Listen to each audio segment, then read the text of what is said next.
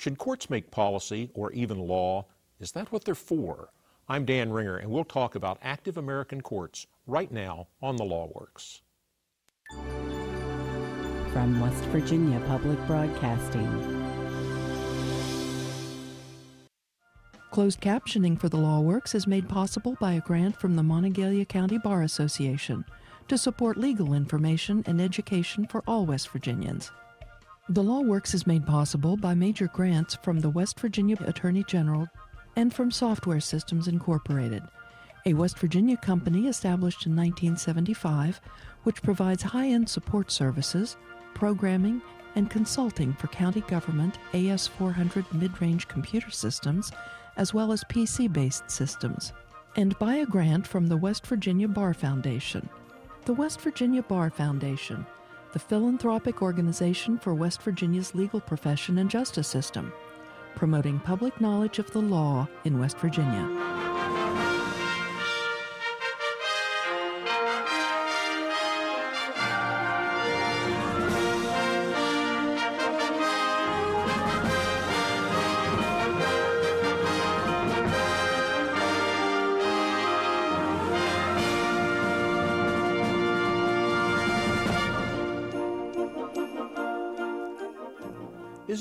That the American system really expects all laws to be made by Congress and the state legislatures?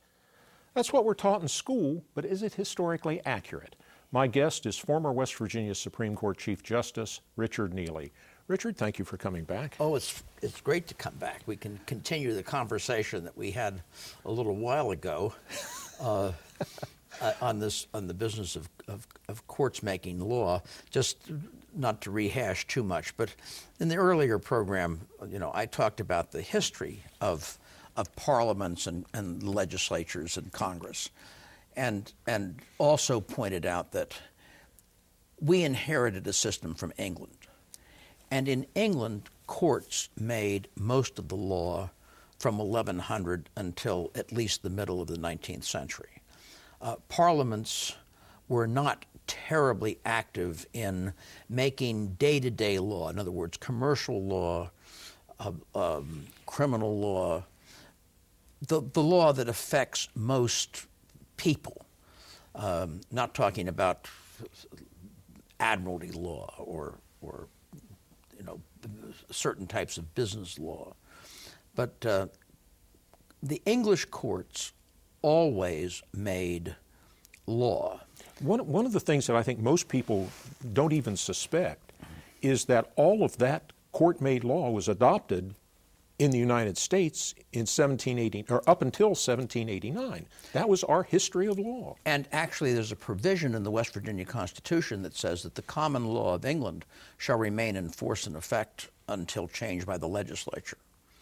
Uh, I may say just the common law. I don't know if it says of England, the common well, law. I think we adopted Virginia court-made law up until 1863. Correct, correct. So it's the it's it's a lot. There's a lot of court-made law out there, and courts in the in the.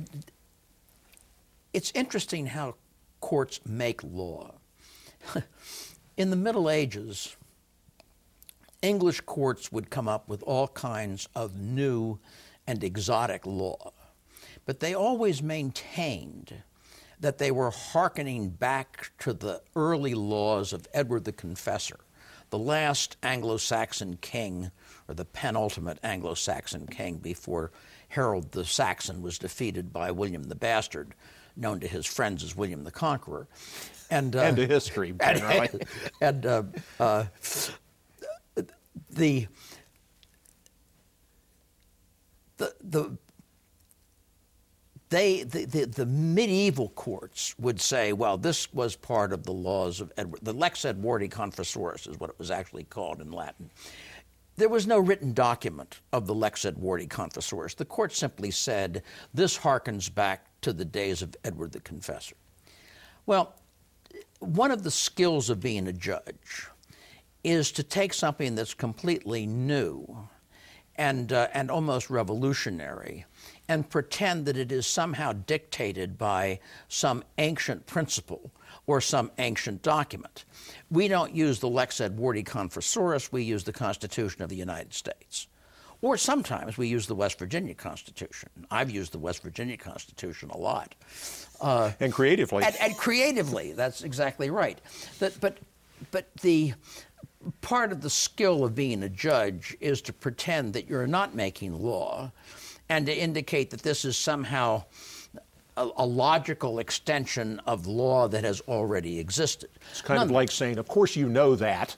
Right, exactly, exactly. So, but, but courts have no choice but to make law because legislatures, parliaments, Congress are essentially institutions designed to check government rather than to be active innovators in government. That was the original design of the medieval parliament, which is the d- direct ancestor of our own Congress and our own state legislature. So courts have no choice but to make law. Let's t- take a couple of examples. I, and I and I think of the same-sex marriage issue, and it makes no difference how one feels about it, whether you're for it or against it or, or neutral about it it appears to be inevitable that same sex marriage is going to become very pervasive in the United States. Or at least legitimize same sex relationships. The, the, the, sticking point seems to be the application of the word marriage. Yes, but the, but the marriage is sort of important because marriage is a contract. Now, in, in a lot of contexts, marriage is a sacrament. Marriage has very serious religious uh, overtones to it. But in law, marriage is basically a contract that is imposed by the state. When people get married, they don't usually think about devising a contract as how, how are we going to arrange our affairs? How are we going to raise our children? What happens if I die? What happens if you die? What happens if we get divorced? Nobody bothers to write that down. The government basically writes it down for you in the domestic relations law. The relationship between husband and wife is dictated by the, the domestic relations law, which is largely filled by court opinions. Now, there are some very vague statutes in domestic relations law, but the actual fleshing out of those statutes is done by the courts. Now, let's assume that a couple gets married legitimately, same sex couple gets married legitimately in Massachusetts, moves to West Virginia, and they live here for 10 or 12 years and then they decide that they want to separate. Can they get divorced in West Virginia? Well, we don't recognize same sex marriage. So if they if they're not married in West Virginia and we don't recognize same sex marriage, then how do they get divorced? Some court is going to have to figure out what you do with the joint property and what principles do you apply to this kind of a separation in a state that doesn't recognize same sex marriage. The court might. But we will allow that same sex couple to adopt children. So while in a, in a differently sexed marriage, a heterosexual marriage, they will produce children, maybe adopt children, and there are very strict laws about how those children are going to be treated. In a same sex relationship, if there is no valid marriage, what do you do with the kids?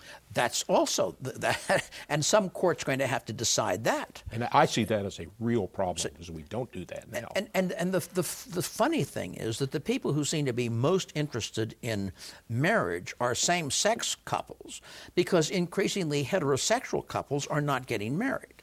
The number of the number of of children who are born either to single mothers or to couples who are not married goes up every year.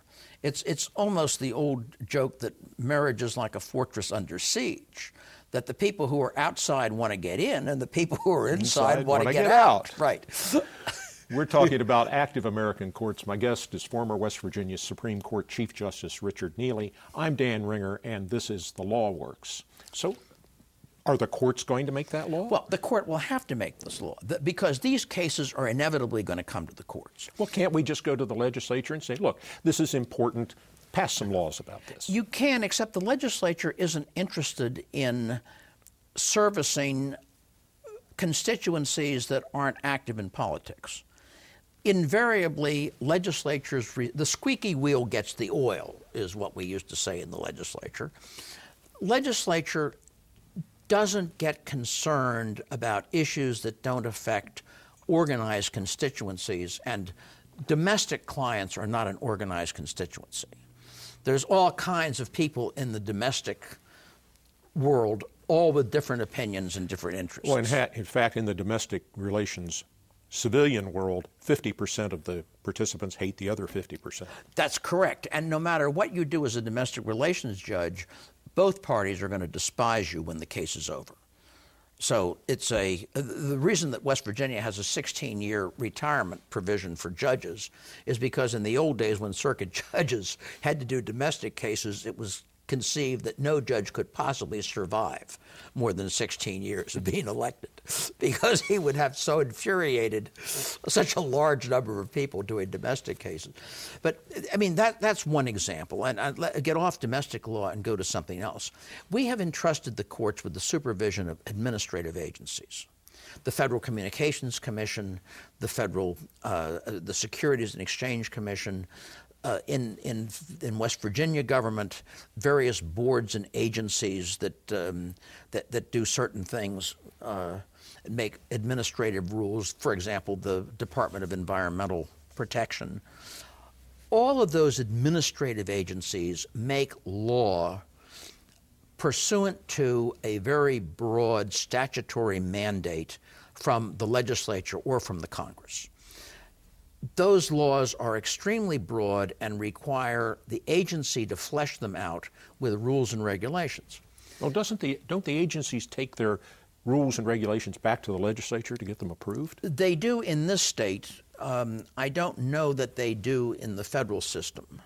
Uh, I think that the I, I, actually just don't know for sure. It doesn't make any difference whether they take them back to, to the legislature for approval the problem with an agency is that an agency will tend to deal for its own account. In, individual politicians enjoy getting jobs for their relatives, putting their wife on a payroll, um, uh, getting their driveway paved for nothing. I mean, there's every conceivable kind of petty graft that an elected official might take. You don't have that in administrative agencies. There's very little individual graft, but there is definitely trading for the account of the institution, the bureaucracy as an institution. Because the function that every bureaucracy maximizes is upward mobility for middle management members of the bureaucracy so that bureaucracies will do things that don't have any enormous benefit to society as a whole, but are extremely beneficial to the bureaucracy. And there's nobody to monitor that. Oh, well, that's the whole thing. That's one of the responsibilities of courts, although we haven't exactly explained it that way. Those of us who were judges understand what we're doing. I mean, we understand the dynamics of what we're, we're looking for. But it's it is sort of something that's understood that courts basically don't trade for their own account. Courts are very much like terminal patients in a hospital. They aren't going anywhere. You know, you don't go anywhere from being a Supreme West Virginia Supreme Court justice. You usually don't go anywhere from being a West Virginia Circuit judge. You don't go anywhere from being a United States District Court judge or for being a Fourth Circuit Court of Appeals judge. There is no promotion and, and there's also no bureaucracy, no institution that you're concerned with. You have your own office staff, you have, you know, secretaries and law clerks, but you don't have an institution that you're responsible for. So that judges tend to be far more neutral. Now, some of them are stupid. I mean, no, we don't want to hear that. Right. Well, I mean, you, you, know, you could you you could you could wax eloquent about the advantages of the judicial institution, but you have to at least recognize the fact that some judges are smarter than others, um, and, uh, and, and judges don't always make the right decisions. But nonetheless, the institution itself has a certain neutrality. So judges are making the final decisions on a lot of agency law particularly at the federal level. Uh, and they're and they're checking it to make sure that it is adequately neutral and that there is a rational relationship between the rule that they're making and some real benefit to society. So that the big law in this country is being made by by independent boards and agencies who are not elected and by judges who the majority of whom are not elected, although we elect judges in this state, thank God. Um, and I am not in favor of any other system for electing state judges or, or naming state judges. But throughout the country, only 22 states elect their judiciary. And um, Virginia and South Carolina and, and Rhode Island have judges elected by the legislature, which isn't a bad system.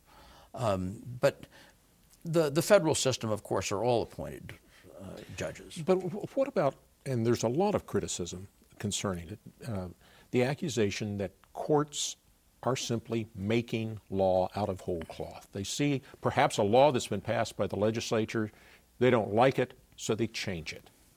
I think that happens all the time. And, uh, and again, sometimes it's a good thing and sometimes it's not. But in general, the courts make law because legislatures are institutionally designed to do nothing.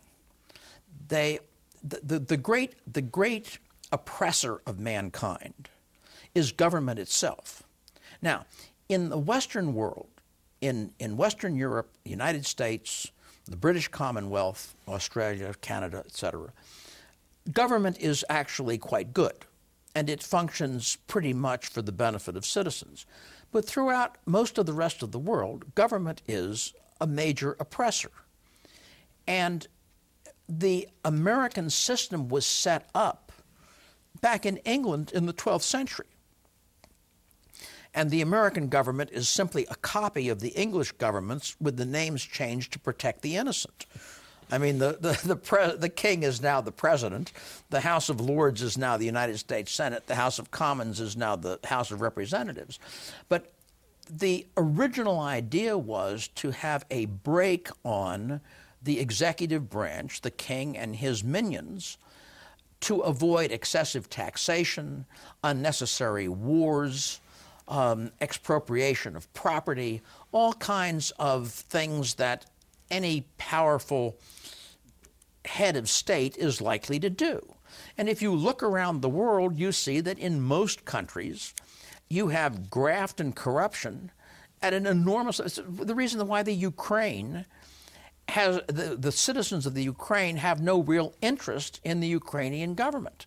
There's nobody in the Ukraine who is willing to die for Ukraine. And that's because every president they've had since the Ukraine became independent has been a lying, cheating, thieving, um, uh, no good, bottom dwelling son of a bitch.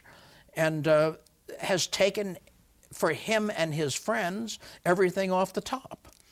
So, government is not necessarily a benign force. The big advantage of democracy is not that it gives you good government. Democracy often gives you really lousy government. Look at England getting into World War I, I mean, or France getting into World War I.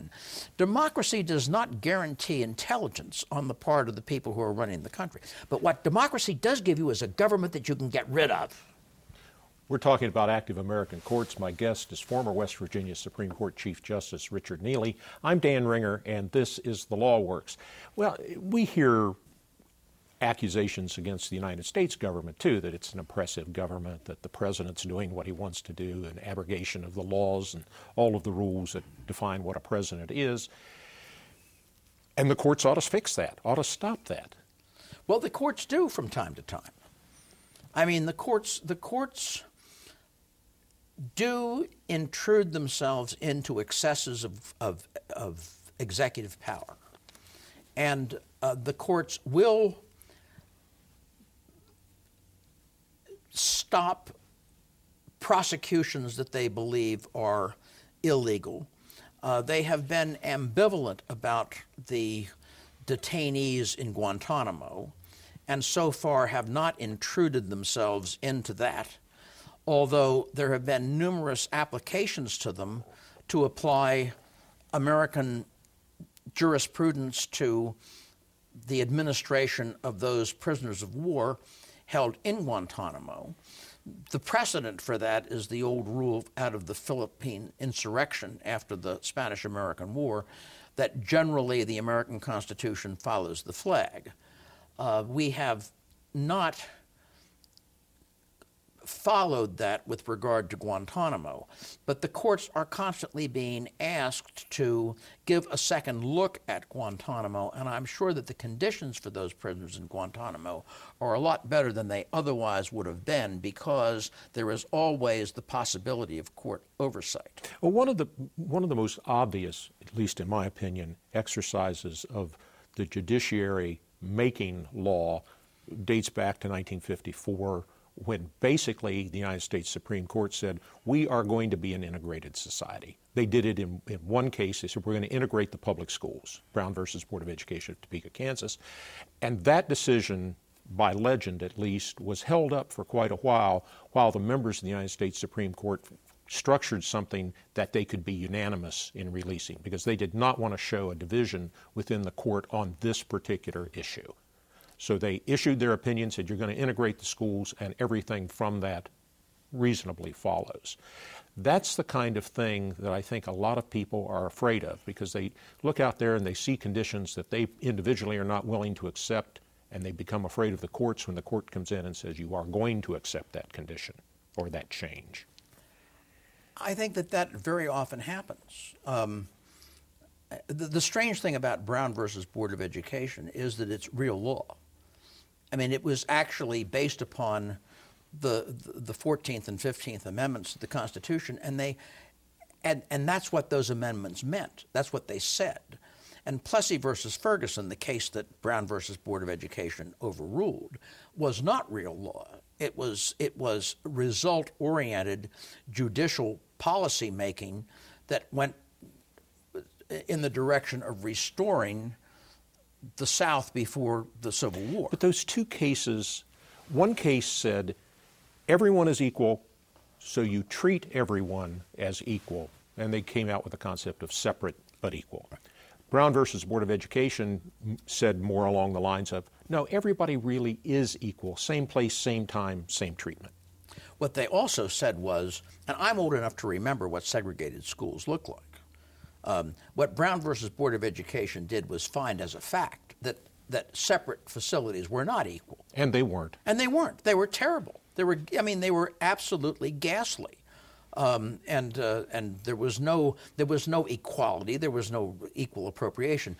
Uh, my my reservation about Brown versus Board of Education is that it doesn't really fall into courts making law up out of whole cloth because the 14th and 15th Amendments really mandated but that. do courts ever really make things up out of whole cloth? Oh, sure. Law out of whole like, cloth. Like Citizens United, the case that allows corporations to put limitless amounts of money into political campaigns. But aren't corporations people? No, of course not.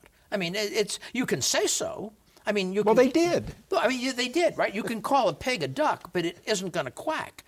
Um, and so, the, the, the, there was there was absolutely no legal legitimacy, but there was a policy legitimacy.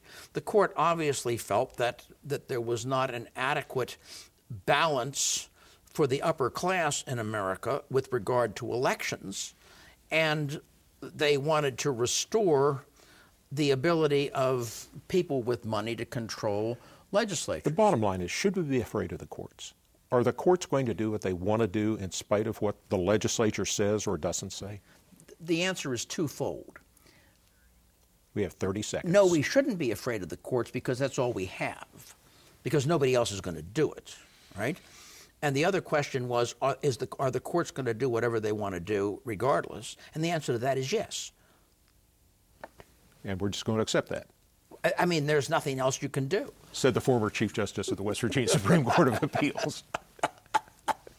well, Richard, thank you very much for being with us. This, is interesting. We could go on for probably a week talking about these things, but thank you very, very much for being with I, us. I always love it. Thank you also for being with us on behalf of the Law Works. And uh, Richard Neely's opinions are solely those of Richard Neely and not the West Virginia Public Broadcasting people. Thank you for being with us. Good evening. I'm Dan Ringer. If you would like to suggest a topic for a future The Law Works show, or if you're a school teacher and would like to receive a DVD of this show for classroom use, send us an email to thelawworks at comcast.net or visit us on Facebook. On the LawWorks website at thelawworks.org, you'll find a listing of recent The LawWorks programs, additional information about this show's topic, and video of this and recent shows. You can also find the LawWorks programs on YouTube and iTunes. The LawWorks is produced in cooperation with the Office of the West Virginia Attorney General, the West Virginia Bar Foundation, the Mountain State Bar, the Monongalia County Bar Association, and the West Virginia University College of Law.